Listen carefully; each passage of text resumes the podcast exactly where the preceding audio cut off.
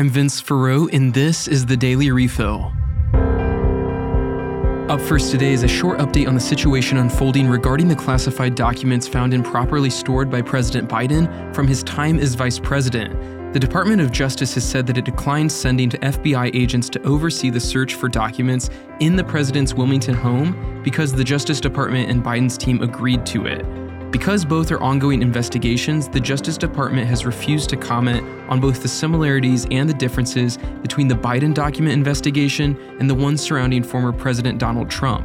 Meanwhile, the Biden White House has continued to defend its delayed announcement about the discovery of the documents, saying that the White House will release information as it deems it appropriate. This has garnered only more backlash from media outlets. In international news, the Pentagon is set to send additional U.S. arms and ammunition to Ukraine to aid in their fight against Russia, but this time it's coming from a stockpile in Israel.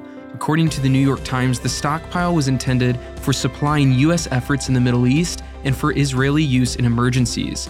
So far, Israel has refused to commit any of their own weapons to Ukraine in order to keep fair relations with Russia.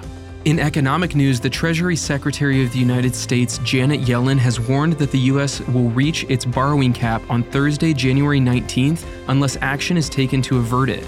Essentially, the U.S. either needs to borrow more money or it will default on its debt.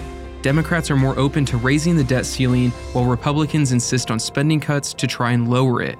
It's not quite known what would happen if the US actually defaulted on its debt, but many economists speculate that it would be a global financial disaster. Let's pray for our leaders as they make critical decisions on these matters moving forward. That was the Daily Refill. Thanks so much for joining us, and be sure to tune in for tomorrow's episode as well. If you enjoyed this and want to find more great content like it, check out spokestreet.com.